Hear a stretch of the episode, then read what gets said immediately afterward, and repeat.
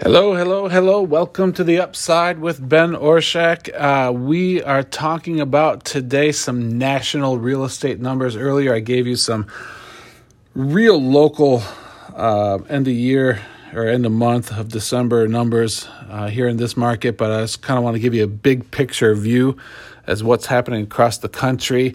Uh, this is from the Seattle edition of of uh, I believe the Wall Street Journal. Um, I you know let me let me confirm that you know I'm not quite sure yet, but I'm I'm just going to get into it. Look in the program notes, okay? So. the uh, the headline is that 2020 home prices are up 13% annually in the United States.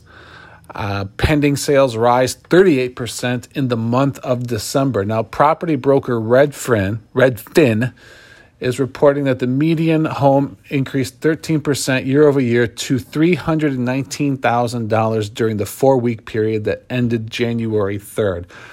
That's that's um, 13%. I mean that that is a very very healthy and really good increase. Uh, I know a lot of mutual funds would kill to have that and and uh, you know so a lot of a lot of homeowners are, are quite happy that on average they're seeing that kind of rise in the equity of their home now the this is going to be a quote from the chief economist for Redfin the economy faces new challenges in the next few weeks which are likely to see continued political instability and rising coronavirus cases. This is from their chief economist, Redfin's chief economist, Daryl Fairweather.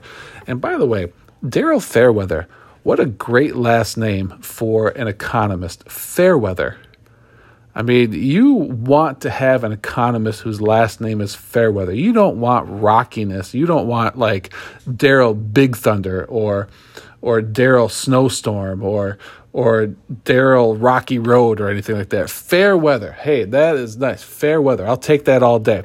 He'd also make a great sea captain because you'd want fair weather on the sea. But anyway, uh, he goes on, he says, Still, it's unlikely that either will have a meaningful or long term impact on home buying demand, which, already extremely strong, is now bolstered by even lower mortgage rates. Migration and progressive economic policies will shape the housing market in the months to come. The recent migration of Americans to affordable places like Atlanta, Phoenix, and suburbs across the country has contributed to what will be a major change in fiscal and economic policy starting on January 20th. While more government spending could lead to moderate mortgage rate increases, it will also likely include programs to make homeownership affordable to more people. Let me just go back and read something. The recent migration of Americans to affordable places like Atlanta and Phoenix and the suburbs across the country. That, well, I don't know if it's made those places more affordable. You know what? If you're if you're a big city, especially the inner city, and there's been an exodus out of the cities to the suburbs, and now it's at the point where people are finding really good deals within the city proper. Uh, that's because there hasn't been the demand there.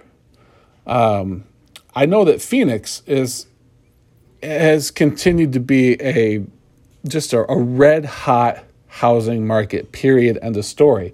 Atlanta, you know the the same thing. There, there's homes on the market, but um, you know prices have gone up. But anyway, I don't know. I digress. Uh, just you know, take it for what it is. But uh, anyway, that's that's uh, Daryl Fairweather. It will likely include programs to make homeownership affordable to more people, and that's true. Uh, you've heard it in a previous podcast for you know there there's a there's a struggle and an emphasis and a realization that affordable homes are an issue because we want to see some of these people who are just now starting to come into the housing market and people who have delayed their entrance into the housing market i.e. the millennials uh, to find affordable places, and so you know that that's being worked on, and uh, you know at least in Pensacola and and this area, it is being worked on. It is happening.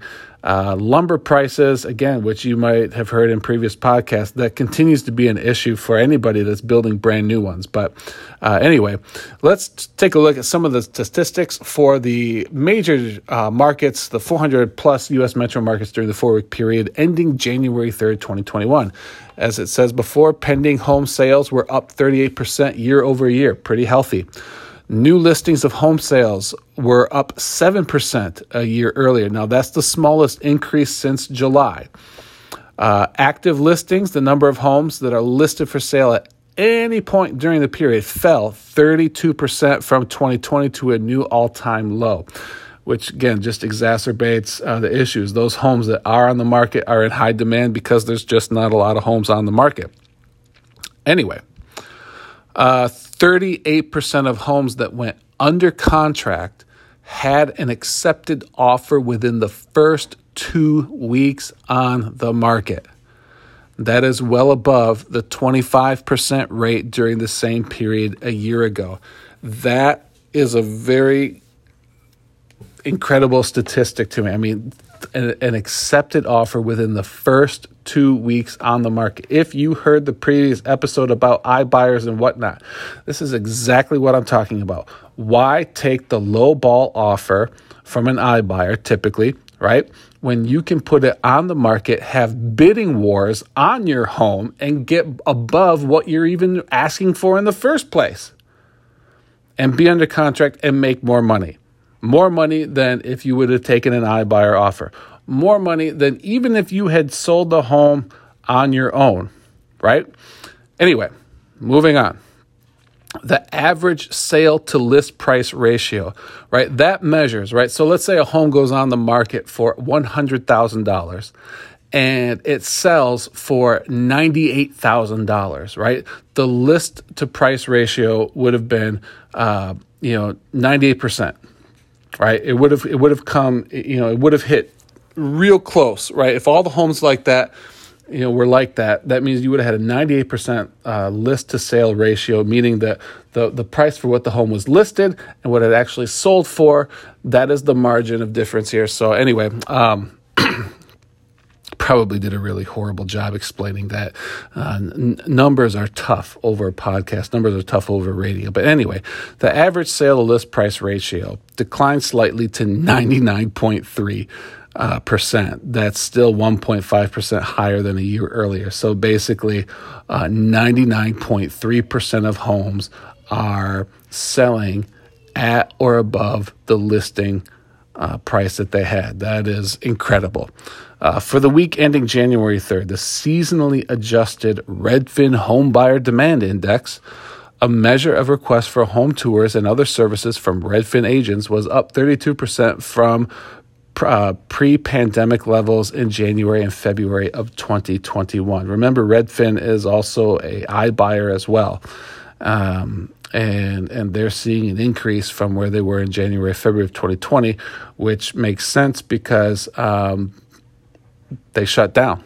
A lot of those places shut down during those months. But anyway, for the week ending January 7th, 30 year mortgage rates fell to another new record low of 2.65%. However, if you've been paying attention to the podcast and judging by the number of listeners to the podcast, you haven't, uh, you'll know that interest rates, mortgage interest rates, have started to climb up because of the 10 year Treasury yield.